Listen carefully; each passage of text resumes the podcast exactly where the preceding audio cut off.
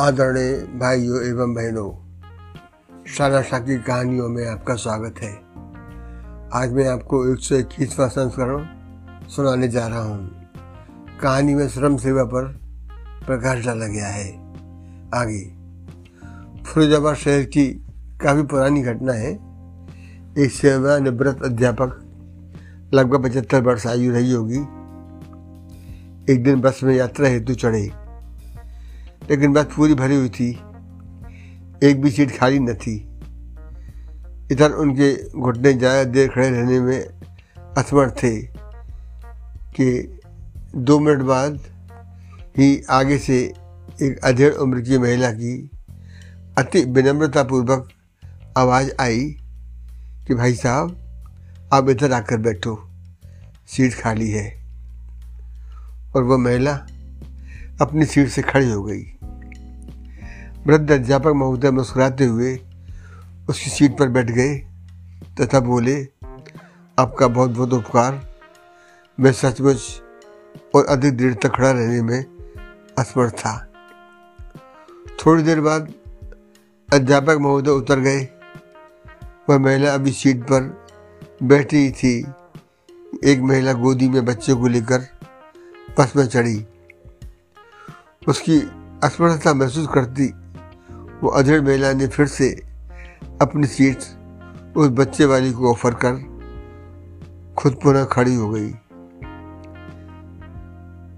जब वह भी अपने गंतव्य स्थान अनिल पर उतर गई तभी एक गर्भवती महिला बस में चढ़ी। उस अधेड़ महिला ने उसे भी अपनी सीट ऑफ़र कर खुद खड़ी रही। उसके साथ वाली महिला ने जब अधेड़ महिला से पूछा कि आप इतनी परेशानी में सफ़र क्यों कर रही हैं?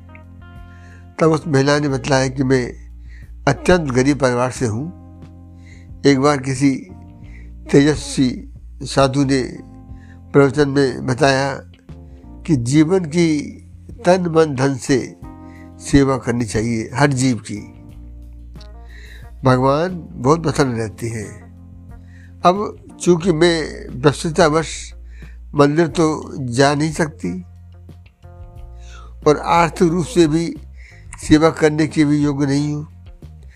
अतः सोचा श्रम सेवा से अपने भगवान को प्रसन्न रहने का प्रयास भर करती रहूँ। यहाँ मैं रोज चूड़िया के कारखाने में कार्य करती हूँ। दोपहर जब बेंच पर बैठकर खाना खाती हूँ तो कुत्ते चिड़िया कबूतर को भी खाना जब डालती हूँ तो मुझे बहुत खुशी महसूस होती है। ऐसे ही जब बस में असमर्थ यात्रियों को सीट ऑफ़र करती हूँ तो उनके चेहरे पर जो प्रसन्नता खिल जाती है, उसे महसूस कर मुझे बहुत खुशी मिलती है। ये मेरी नित्य की दिनचर्या है।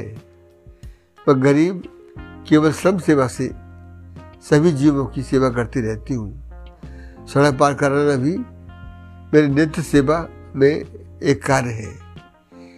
प्यासों को पानी की व्यवस्था भी ज़रूर करती हूँ। यह सब करने में मेरा इतना स्वार्थ तो है कि सकून बहुत मिलता है और चिंता है जीवन जीने की कला है यह आदत। मेरे अपने विचार से यदि आप दुख पर ध्यान देंगे तो हमेशा दुखी रहेंगे और सुख पर ध्यान दिया तो हमेशा सुखी रहेंगे। आप जीवन में जिस पर ध्यान केंद्रित करते हैं, वही चीज़ सक्रिय हो जाती है, क्योंकि ध्यान ही जीवन की सबसे बड़ी कुंजी है। पुनः भाई साहब, कितने ही सुविचारों का आदान प्रदान कर दिए जाए, यदि आपकी आँखों में स्नेह होठों पर मुस्कान, हृदय में सरलता व्यवहार में करुणा और अपनापन नहीं तो सब कुछ व्यर्थ है। जन्म के समय नाम नहीं होता, मात्र सांस होती है। मृत्यु के समय नाम होता है, पर सांस नहीं होती। बस इन्हीं सांसों सांसों और नाम के बीच की यात्रा को जीवन कहते हैं। भाइयों आपको मेरी कहानी कैसी लगी? कृपया कमेंट्स दें लाइक व फॉलो भी करें। धन्यवाद।